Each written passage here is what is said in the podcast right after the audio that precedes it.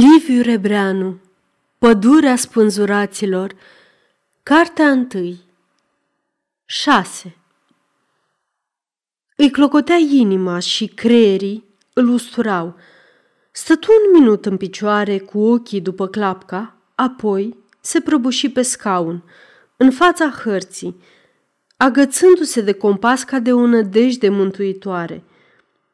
Dar nici degetele nu-l mai ascultară în sufletul lui, ca și în împrejurul lui, simți o scârbă chinuitoare în care îi se cufundă toată viața.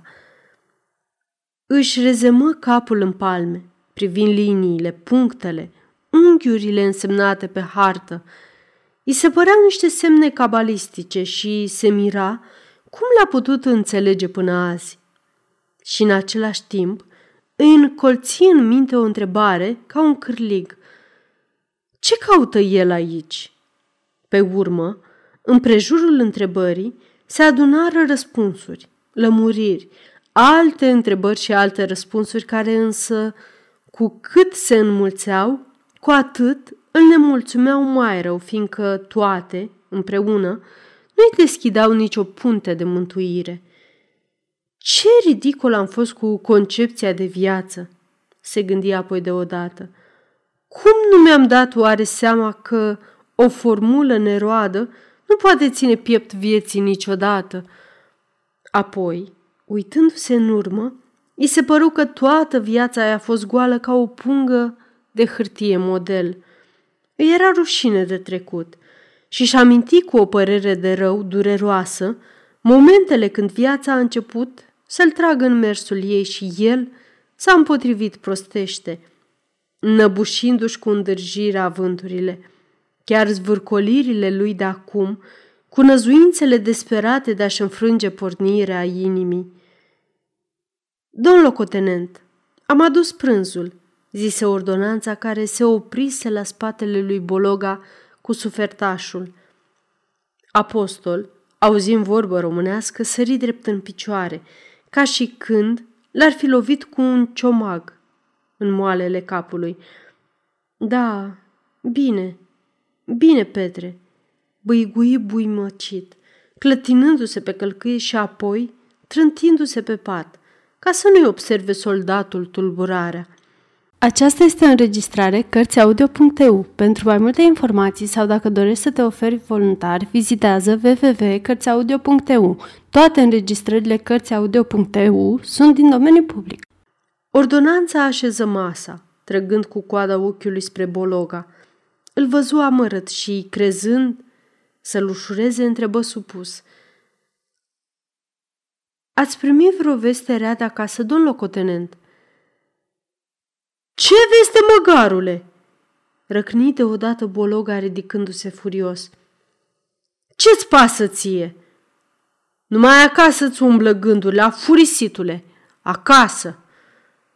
Soldatul înlemni în poziție, cu fața la locotenentul prins de mânie. Era un om de peste 30 de ani, înalt, spătos, cu mâinile ca niște lopeți, cu obrajii osoși și cu ochii nespus de blânzi în care pâlpâia evlavie și resemnare. Apostol îl avea ordonanță de vreo șapte luni și Petre îl slujea cu o credință de câine, fericit că l-a scos din foc. De altfel, îl recomandase într-o scrisoare chiar doamna Bologa, căci era tot din Parva, cunoștea pe domnișorul din Leagăn și lăsase acasă cinci copii. Întâlnind pe urmă ochii ordonanței, Furia locotenentului se topi într-un val de rușine. Își dădu seama îndată că numai graiul românesc l-a scos din țățâni, fiindcă a venit ca o mustrare peste gândurile lui, răvășite de imputări. Îi păru rău că s-a înfuriat și în părerea aceasta de rău simți mulțumire de sine și înălțare. Se sculă, făcu trei pași spre intrarea adăpostului se întoarse înapoi și zise trist, sincer, parcă ar fi vorbit cu un prieten vechi. Sunt amărât, Petre, și nu știu ce am. O, Doamne, războiul! Se cutremură înfricoșat. Era întâia oară că se plângea de război. Până acum chiar suferințele războiului îi se păruseră firești și socotise lași pe cei ce murmurau împotriva lor. Soldatul, liniștit, cu o lucire sumbră de pocăință în ochi, răspunse grav. Pedapsa lui Dumnezeu, domn locotenent, pentru păcatele oamenilor. Dar dacă nu-ți pedepsiți păcătoșii, ci tocmai cei asupriți, întrebă bologa stăruitor. Dumnezeu ține cumpăna dreaptă, zise Petre cu o credință profundă. Moartea nu-i pedeapsă, viața e pedeapsă. Și numai chinurile trupului și suferințele îndreaptă pe om spre mântuirea sufletului. Apostol se așeză să mănânce. Credința ordonanței o cunoștea de mult și aceleași vorbe cu cernice le auzise de zeci de ori. Petre, care și acasă fusese vestit de bisericos, în vâltoarea războiului s-a scufundat într-un adevărat fatalism religios. De altfel, fiind singurul român în regiment, era singurul cu care Bologa vorbea românește.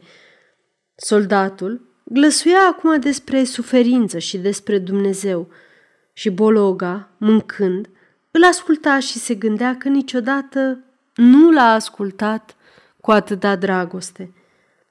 Îl întrerupse și aduse vorba despre Parva, despre cei de acasă.